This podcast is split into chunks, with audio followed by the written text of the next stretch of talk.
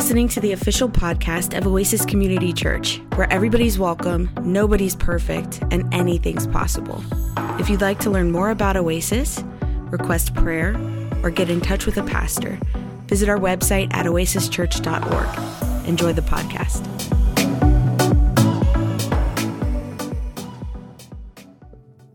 Once upon a time, there was a monk who traveled the world looking for the secret to a life of contentment. He sought out all of the wealthiest and most powerful people he could find, only to discover that they were each as miserable as the next. Concluding that his quest was a failure, he decided to go home.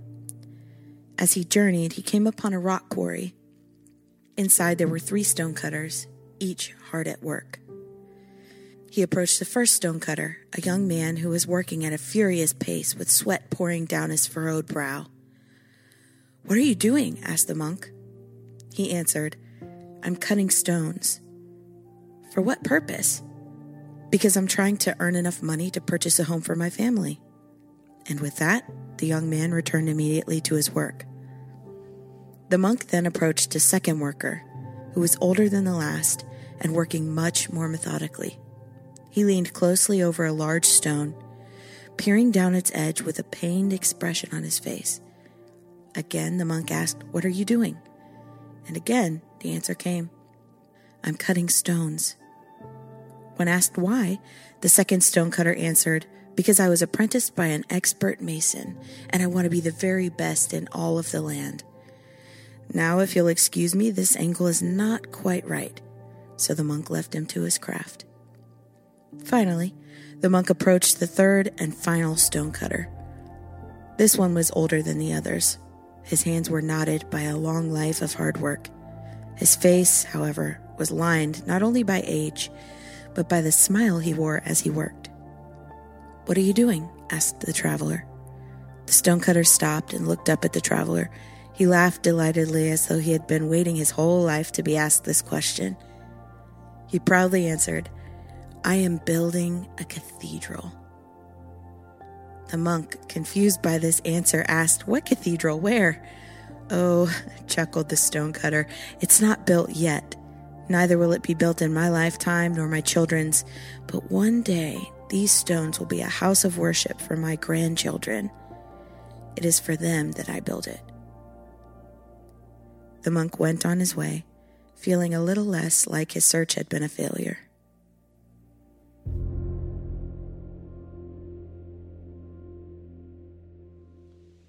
I really love that story of the three stonecutters, and we'll be coming back to it in just a minute.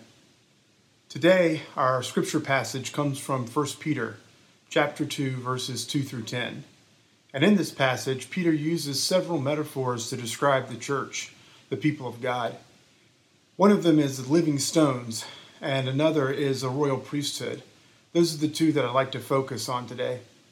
Living stones is an interesting phrase, I think. It's not quite an oxymoron, but it's close.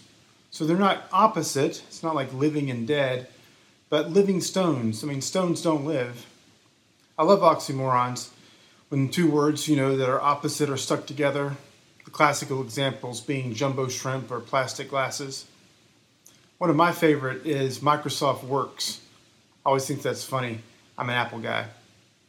When I was talking about uh, oxymorons earlier this week with Mikkel, he said one of his favorites were uh, was Dodge Ram. It took me a second to actually get that one.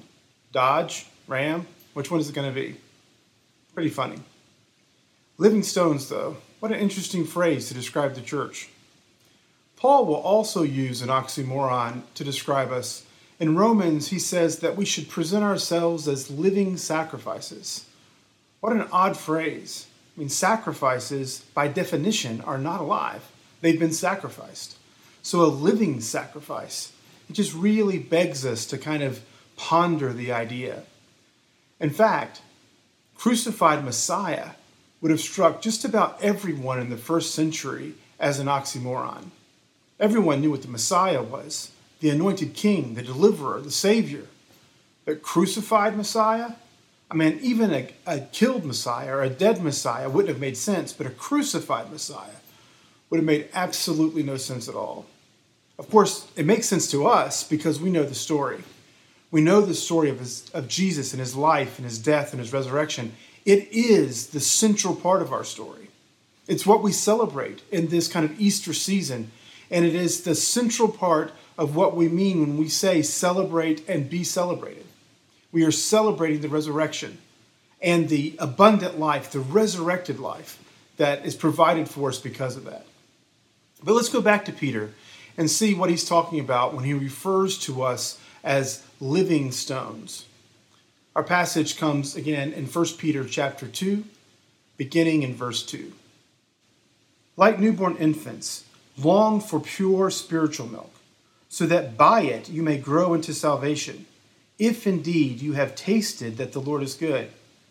Come to him, a living stone, though rejected by mortals, yet chosen and precious in God's sight, and like living stones, let yourselves be built into a spiritual house, to be a holy priesthood, to offer spiritual sacrifices acceptable to God through Jesus Christ.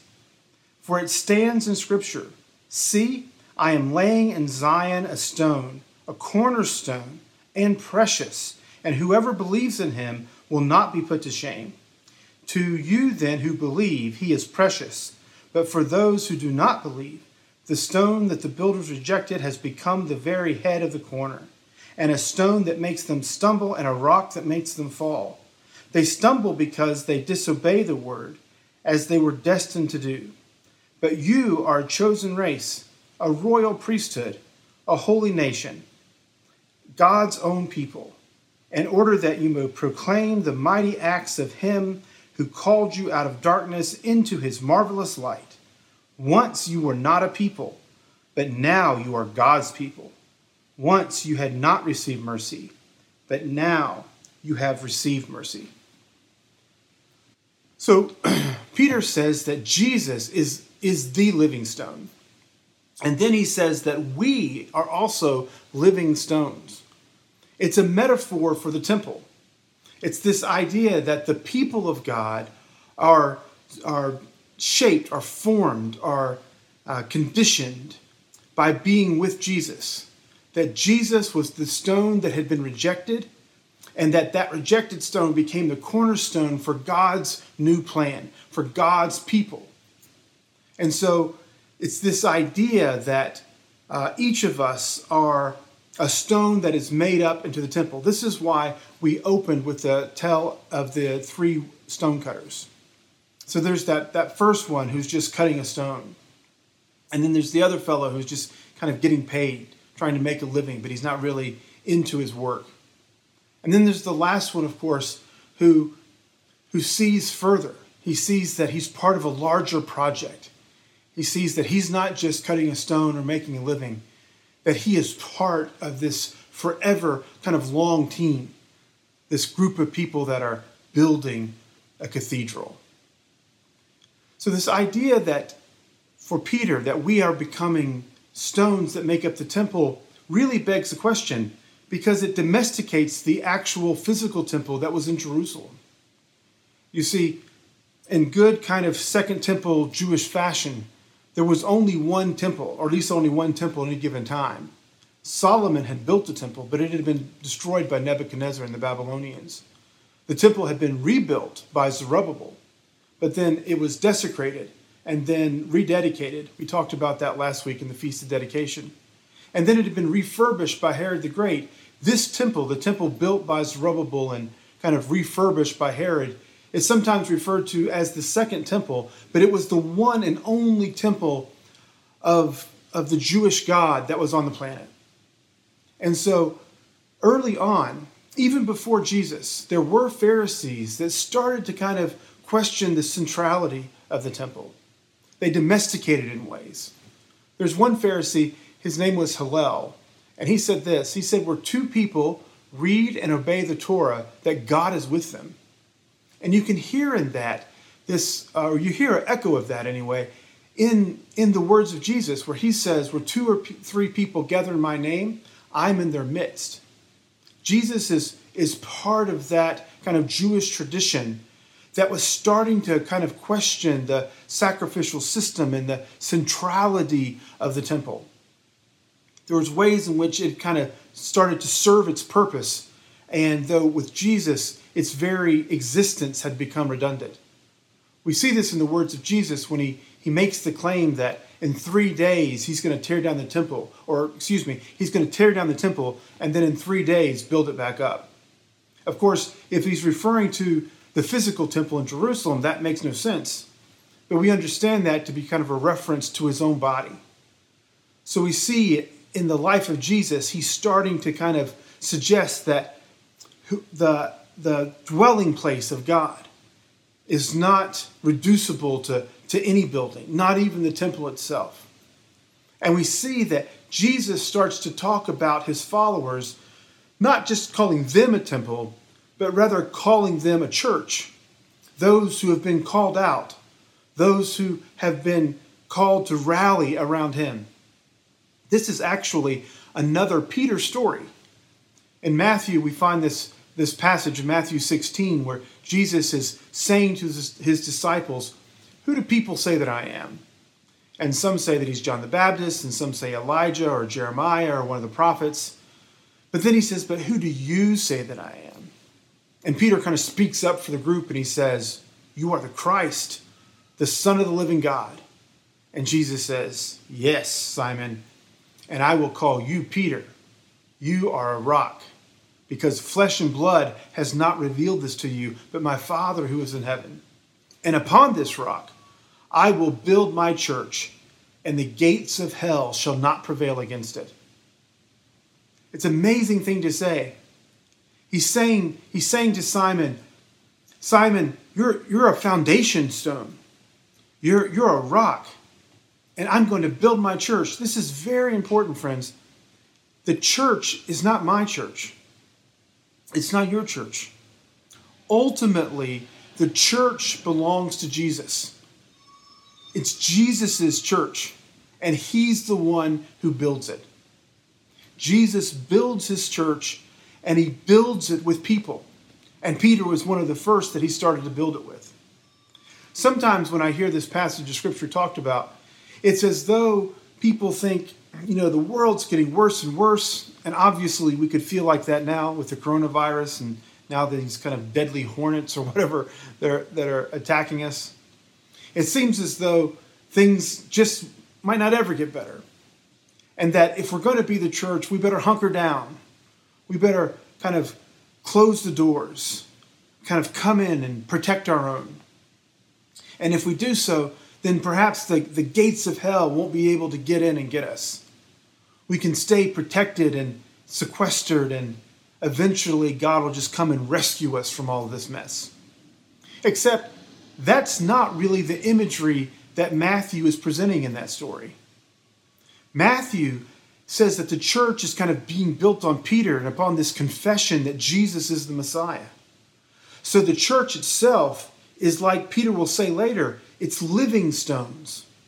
It's like Paul will say, it's a living sacrifice.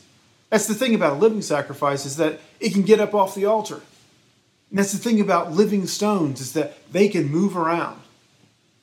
So that there's a new temple and it's not a building in Jerusalem. It's the people of God. Again, the apostle Paul will say something very similar to this in his letter to the Corinthians. It's 1 Corinthians chapter 6 and I'll translate it here in a bit of a kind of southern colloquialism to, to let you understand kind of how uh, the pronouns are working in the sentence. Paul says, Do you all not know that y'all's body is the temple of the Holy Spirit? And so there are times in which we imagine that, say, me individually, that I, Robbie, am a temple of the Holy Spirit and that you are a temple of the Holy Spirit. But first century Jews would not have thought that way. They didn't have this concept that there were lots of different temples. There were temples to other gods, but there was only one true temple. And that true temple was the building in Jerusalem.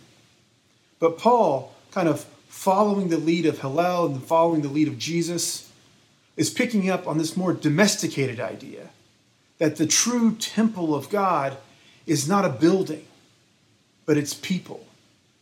And so it's our body meaning us together. That you and me and all of us who call upon the name of the Lord, we are the temple of the Holy Spirit, which is exactly what I think Peter is doing when Peter says that we are living stones. It's a beautiful imagery. I just love it. We are the temple of the Holy Spirit. We are living stones shaped and formed in the image of the living stone, our cornerstone. The other metaphor that Peter uses in this passage is he says that we are a royal priesthood. Now, I've heard this idea all my life, this idea of priesthood of all believers. And I often heard it kind of in relationship to kind of Protestants versus the Catholics. So that with the Catholics, you know, you had to go to your priest to kind of confess your sins. But as Protestants, we were a priesthood of believers, and so we didn't need anyone. We could just go directly, directly to God. We can confess our sins to God, and a priest was something we just didn't need. But I think that's really misunderstanding what's happening here. When Peter says that we are a royal priesthood, you shouldn't first think, oh, priest versus, say, Protestant minister. Because it's not that he was saying we were going to be Catholic or Anglican or Episcopal. When Peter uses the term, I imagine that he thinks of priest as a priest in the Israelite Jewish faith. Who were the priests? Well, it was the tribe of Levi. And what did they do? Well, they took care of the temple.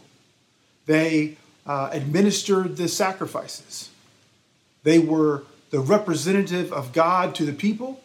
They were the representative of the people to God. And that's their role. So, what is it saying when Peter says that we are a royal priesthood, that we are a community of priests.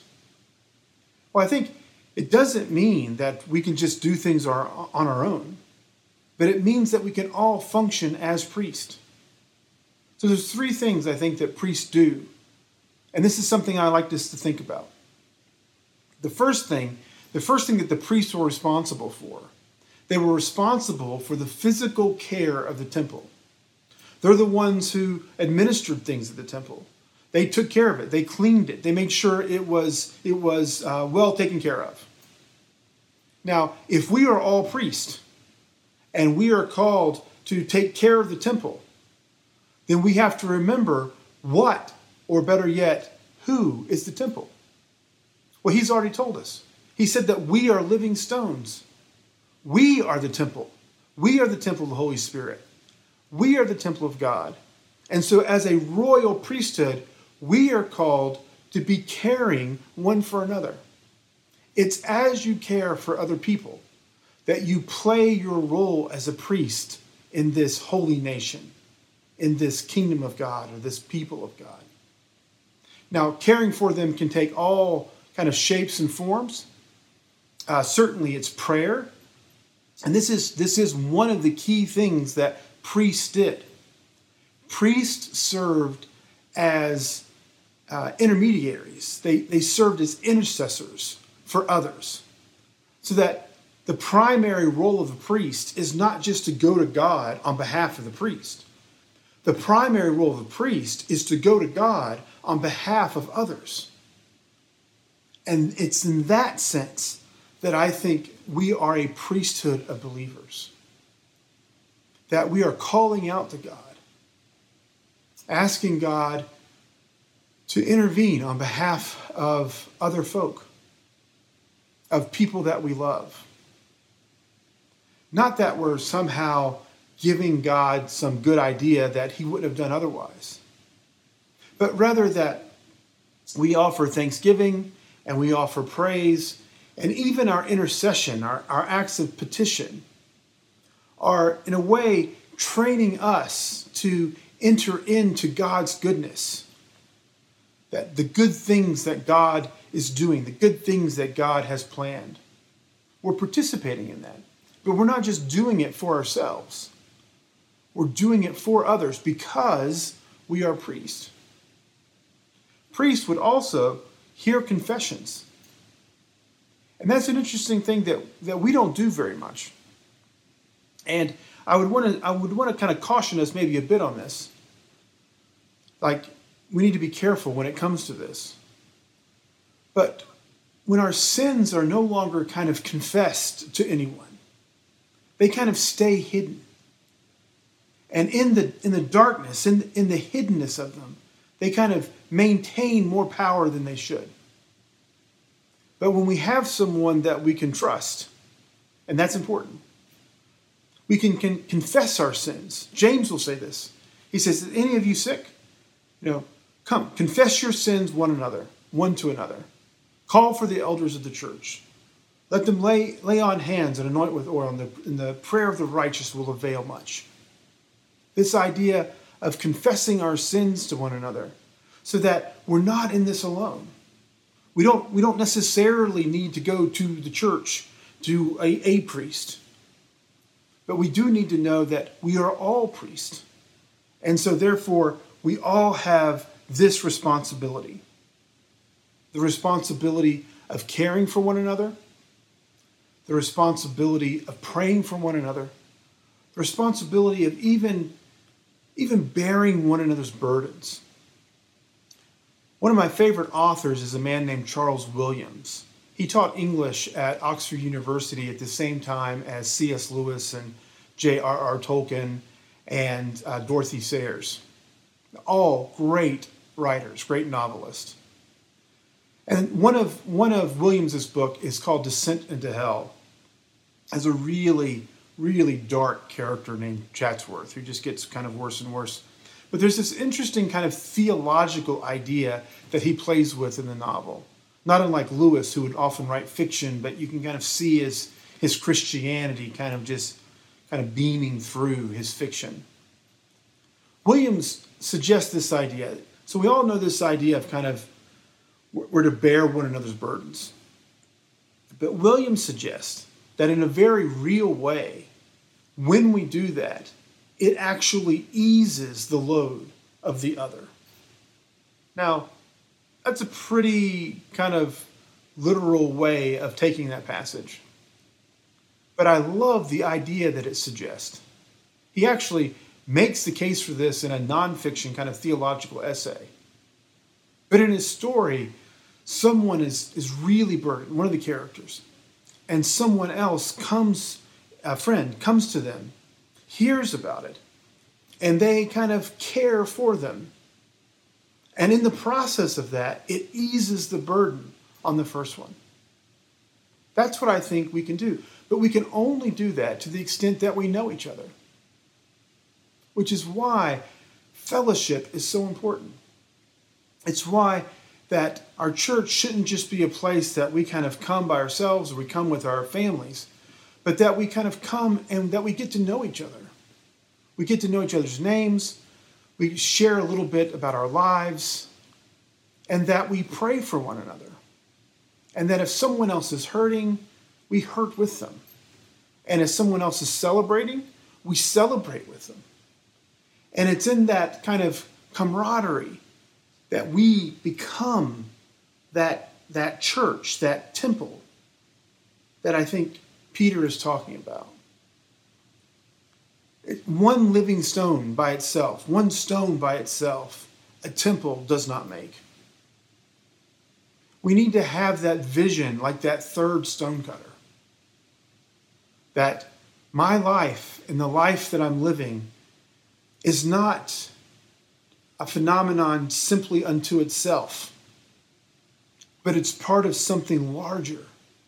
It's the work that God is doing. It's the work that God is doing through Oasis and it's the work that God is doing kind of on a larger scale that includes all the churches and maybe even extends past the church.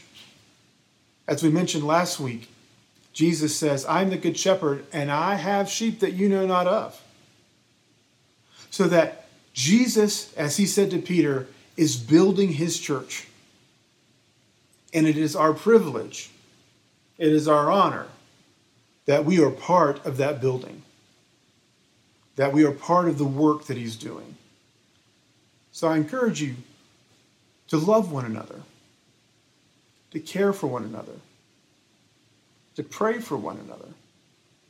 And in doing so, to realize that that is your God given anointed role as a priesthood in a holy, or as a priest in a holy nation.